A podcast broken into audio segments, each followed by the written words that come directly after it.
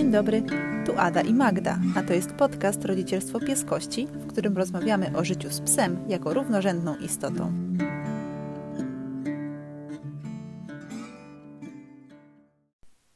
Wiecie, co jest niesamowicie ważne w życiu? Balans. Balans pomiędzy pracą a odpoczynkiem, pomiędzy spełnianiem marzeń a ponoszeniem w tym porażek, pomiędzy radością i smutkiem. Znalezienie złotego środka to coś, do czego dążą ludzie od tysięcy lat. I dzisiejszy odcinek solowy będzie właśnie o tym. Mam takie poczucie, że obecnie właściciele psów dzielą się na takie dwie główne grupy, które stoją na dwóch końcach kontinuum. Jedna grupa to właściciele, którzy mają psy i po prostu je mają i nic z nimi nie robią. Funkcjonują i żyją obok siebie.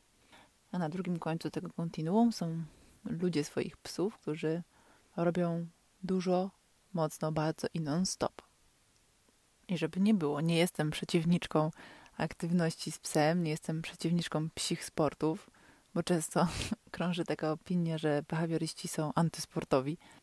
Nie, sama też y, trenowałam przez jakiś czas flyball z Django i to nawet z ogromnymi sukcesami, więc y, byłam w samym środku tego, tego wszystkiego.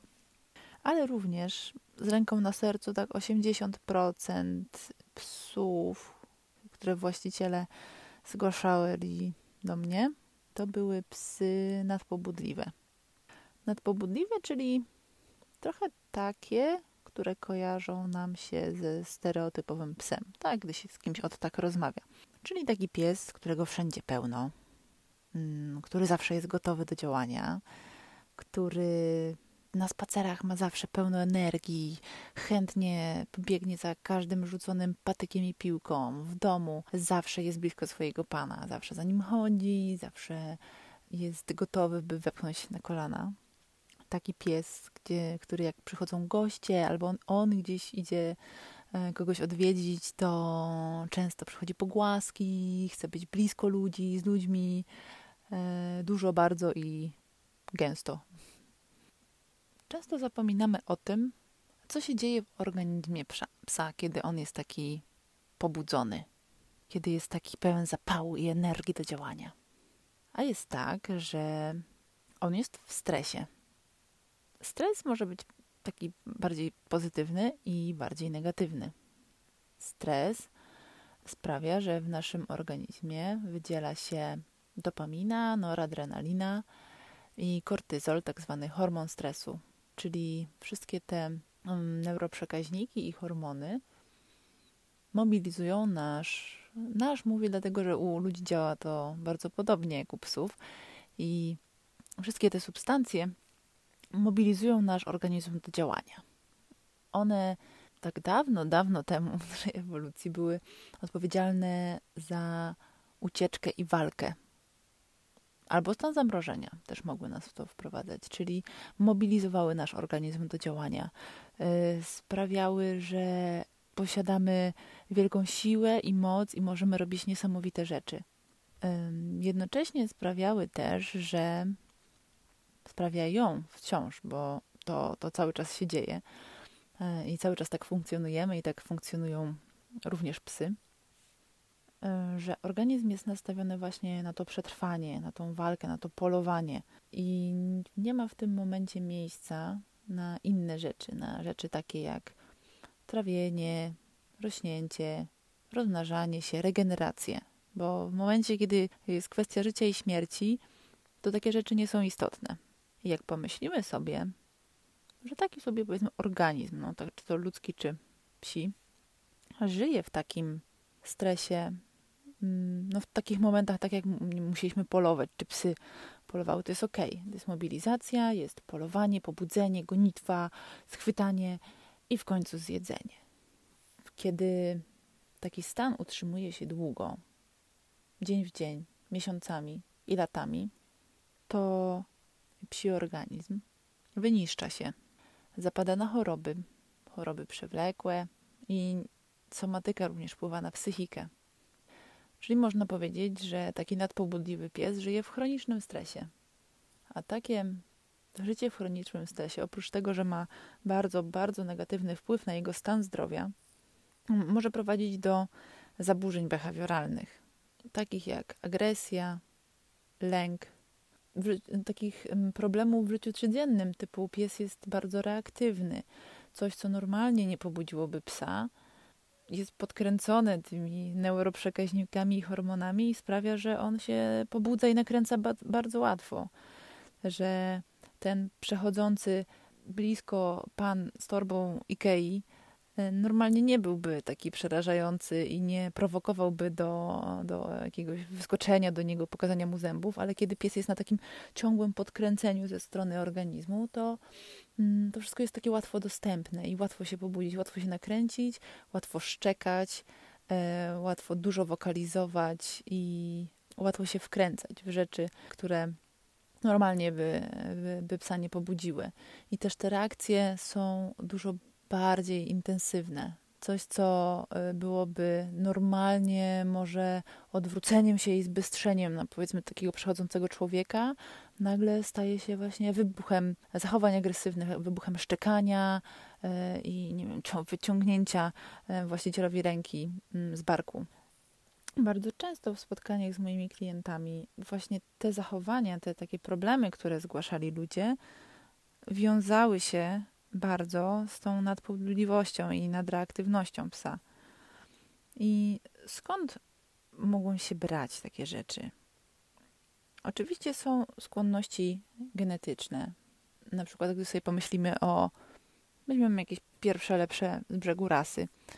Mamy teriera, który miał być reaktywny. On miał być zadziorny, pełen energii. Przy polowaniach miał y, szybko reagować. Nie wiem, zobaczył szczura czy lisa i on miał tam biec i miał być zacięty, walczyć do końca z nim w tej norze, aż nie wygra. A z drugiej strony mamy molosy, powiedzmy Nowofundland. To nie jest chodzący wulkan energii, y, który jest on stop na wysokim pobudzeniu. Owszem, można go nakręcić i wtedy ten wulkan wybucha i jest o wow. Ale żeby doprowadzić do tego wysokiego pobudzenia, musimy się dużo, dużo bardziej postarać.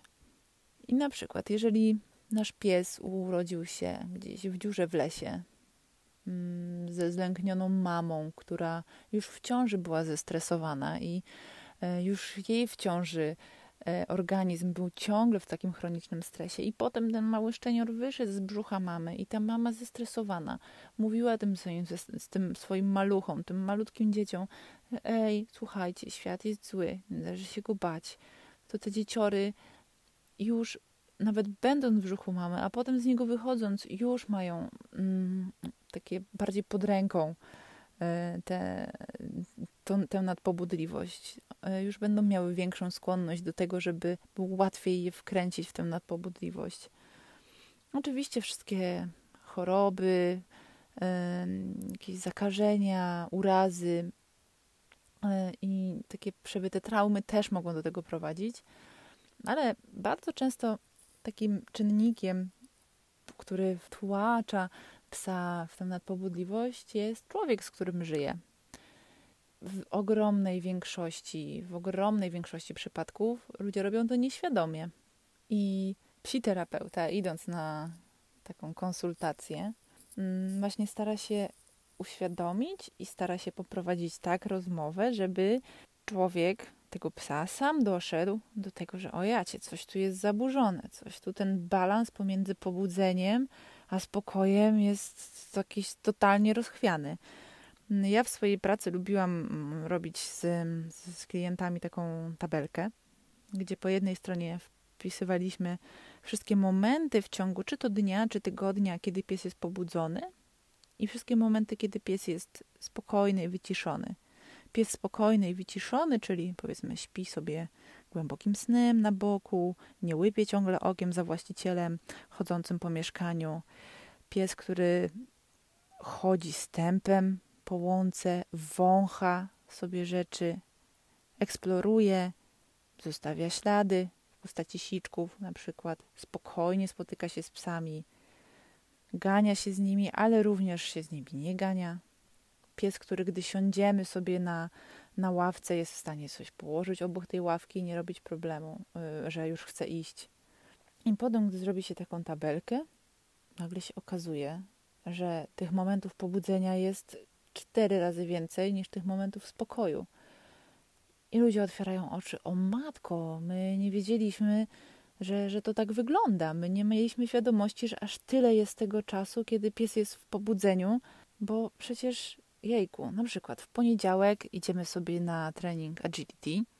We wtorek mamy super spacer, gdzie latamy dziko z kumplami po, po plaży w środę e, jakieś obedience, w czwartek no może luz w domu, e, w piątek znowu jakieś bieganie, na przykład przy rowerze, no a w sobotę, jak to w sobotę, idziemy gdzieś do znajomych, idziemy się spotkać, albo gdzieś wyjeżdżamy, albo idziemy na spacer miejski, albo idziemy gdzieś do knajpy, do restauracji i jak to sobie posklejamy wszystko, to tego jest strasznie dużo. Jak dodamy do tego właśnie tę na przykład chęć chodzenia i bycia wszędzie z właścicielem, to, to się robi jakieś tego szaleństwo. I to wszystko wynika z miłości i z chęci spędzania czasu z psem i robienia z nim super rzeczy. Tylko gdzieś w tym wszystkim często gubimy ten balans i gubimy y, ten taki um, trzeźwy ogląd na to, ile tego jest.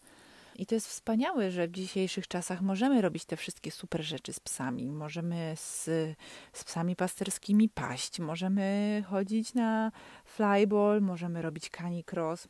Możemy harty zabiegać na kur, zabierać na kursingi, e, możemy robić psie zaprzęgi z psami pociągowymi, czyli tak naprawdę robić to, do czego są stworzone. I to jest ekstra, i to jest super, i to jest to, o co walczymy.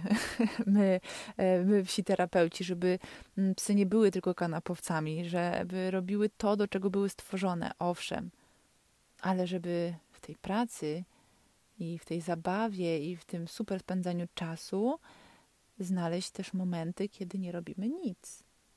I ja to lubię nazywać e, to nierobienie nic zapomnianą sztuką nic nie robienia, bo, bo, bo wierzę, że gdzieś tam w środku, w sercu wszyscy wiemy, że coś takiego jest i że fajnie byłoby się wychillować, bo też no sami lubimy po kurczę ciężkim tygodniu pracy po prostu paść na kanapę i nic nie robić i sobie mówimy wtedy Jesus, za dużo pracuję, nie? Za dużo tego wszystkiego.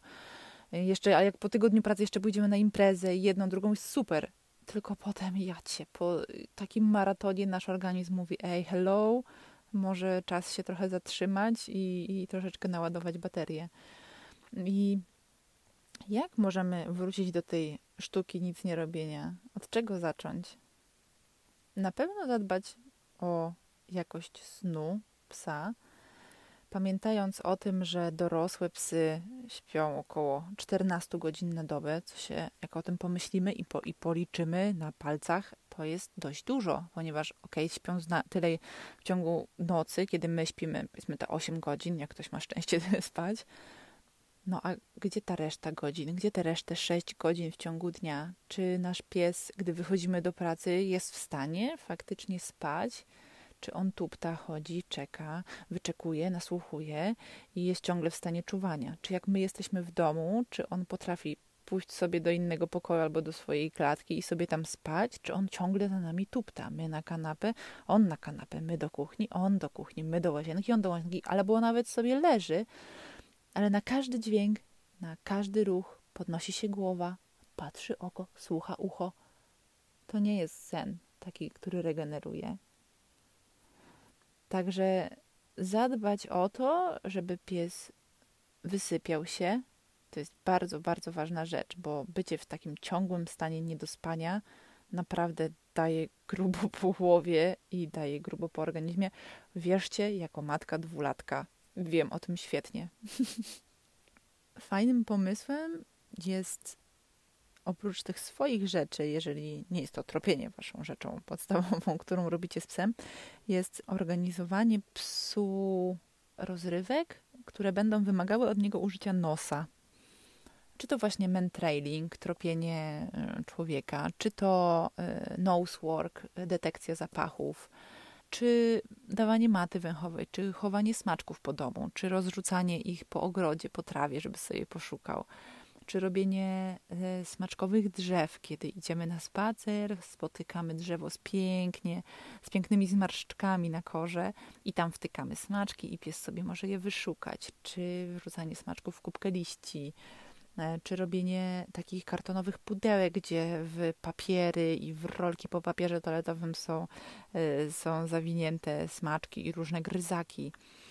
Czy jechanie w jakieś nowe miejsce, e, gdzie pies może poznać nowe zapachy, czy robienie spaceru w tempie psiego nosa, kiedy to nie my ustalamy trasy spaceru, tylko idziemy za psem tam, gdzie to jego nos go prowadzi wszystkie te momenty, kiedy pies używa nosa, czyli swojego podstawowego um, instrumentu do poznawania świata, sprawiają, że pies musi ruszyć główką, a nie mięśniami.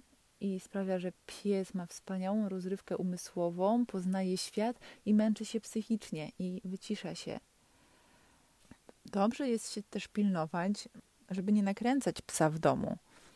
Ja nie bardzo lubię takie zabawy z psem w domu, jakieś pobudzające, nakręcające. Jakoś mi się kojarzy, że dom jest do odpoczywania, a dwór jest do zabawy. Ale to też nie, nie, nie, nie bądźmy ekstremistami, że, że nie można się w ogóle w domu z psem bawić, ale też w ramach, roz, w granicach rozsądku. Nie wiem, jak masz psa, który się wkręca w zabawki, to niech nie leżą te zabawki porozrzucane cały czas po domu. I ja bardzo często moim klientom jako pierwszą rzecz do ogarnięcia i takie w ogóle, no, że to konieczne to jest, żeby przerwać to błędne koło nadpobudliwości i nadreaktywności, zarządzam odwyk. Po prostu, jeżeli mamy mm, taki nawyk, żeby zawsze na spacerze dużo rzucać, nasz pies idzie wklejony wzrokiem w naszą kieszeń, bo w niej jest piłka, to pierwszym krokiem jest przestanie. I okazuje się, że często to oprócz tego, że pies ma problem, bo jest uzależniony od piłki, to my mamy problem, bo jesteśmy uzależnieni od robienia czegoś z rękami na spacerze. I to bywa trudne. Pamiętam taką moją psią klientkę, która po zarządzeniu odwyku dzwonią do mnie jej, jej ludzie i mówią, ej, to jest jakaś masakra, ona ma, ona ma deprechę, ona leży w legowisku i patrzy w ścianę. I dopiero do nich dotarło, jak bardzo ona była uzależniona od y, tej adrenaliny, którą dostarczało jej mm, rzucanie piłki, ale ona nie, i patyków. Ona nie była w stanie wejść do parku, do lasu bez brania patyka e, w zęby i proszenia, żeby jej rzucać. To mogła, milion razy mogła latać za tym patykiem. I to nie jest tak, że my nigdy mamy nie rzucić psu niczego, bo ja też swoim psom rzucam piłkę czy, czy coś tam, ale często właściciele retriewerów mówią, no tak, one były do tego stworzone. No tak, tylko że jak sobie szedł taki retriever na polowanie ze swoim myśliwym, to ile on tych, tych ptaków aportował? 300 w czasie polowania? Czy 5? Więc wszystko rozchodzi się o skalę i wszystko rozchodzi się o to, czy pies biegnie za piłką, przysłowiową piłką, bo musi, czy bo chce. Jeżeli to jest tak, że pies na widok piłki nakręca się i on po prostu musi, bo go rozniesie, to może znaczy, że mamy problem. A jeżeli ta piłka może sobie leżeć dwa tygodnie i pies obok niej leży, przechodzi, jest ok, a w pewnym momencie stwierdzi, e, pancia rzucisz, to, to, to jest zdecydowana różnica. To trochę tak jak y, jeżeli siedzimy sobie wieczorem i o, mam, napiłbym się, nie wiem, piwka. No idę sobie do lodówki i sobie piję piwo, to jest okej, okay. ale jeżeli zbliża się 18, a nas nosi, bo musimy się napić, no to zas wypadałoby się zastanowić, czy nie mamy problemu.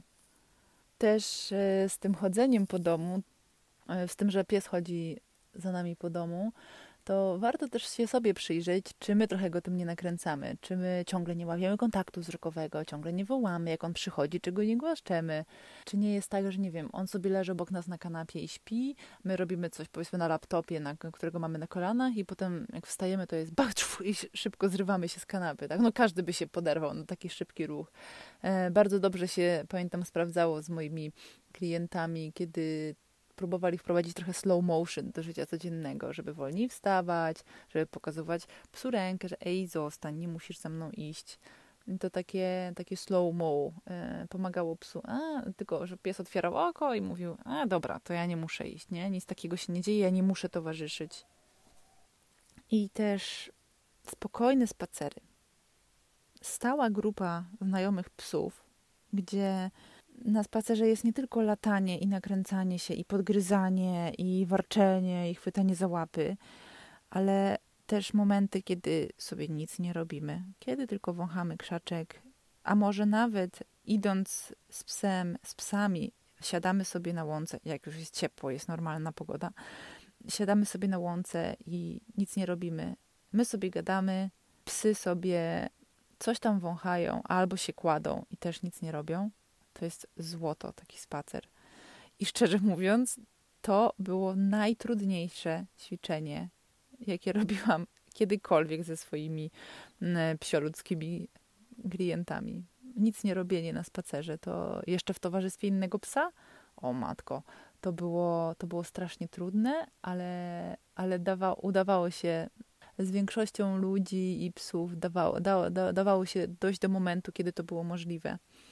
I to było piękne, bo dbając o te wszystkie rzeczy naokoło, ucząc psa, że ej, stary, nie musisz, albo e, widząc, że już się nakręca, odchod- no, widząc, że się nakręca odchodząc z tej sytuacji, zabierając go z sytuacji pobudzenia, uczymy go samoregulacji, czyli że może odejść, że uczymy go, że fajnie jest być spokojnym. Samoregulacja to taki proces, który skupia się na odzyskiwaniu energii i na dążeniu do równowagi. To taka umiejętność zarządzania stanami pobudzenia i hamowania, czyli umiejętność znalezienia złotego środka, znalezienia balansu. I kiedy pies się sam, e, dzięki naszej pomocy nauczy samoregulować, nauczy zauważać to, o kurde, nakręcam się, to ja może odejdę, to to jest na wagę złota. To taki pies staje się stabilny emocjonalnie. Jest trochę tak, że jeżeli udało nam się wypracować ten spokój i odkręcić tę nadpobudliwość, która, co, które to odkręcanie potrafi trwać bardzo długo, bo jeżeli, nie wiem, wkręcaliśmy psa w, nadpobudliwość przez trzy lata, to nie oczekujmy, że to się odmieni po sześciu tygodniach. Tylko to jest długi, długi proces, bardzo konsekwentny. I nawet jak się uda, to zawsze trochę będzie tak, że ten pies, który już raz został wkręcony na powodliwość, on będzie miał taką skłonność, że jemu łatwiej będzie znów wrócić na te wysokie obroty niż e, psu, który tego nie miał.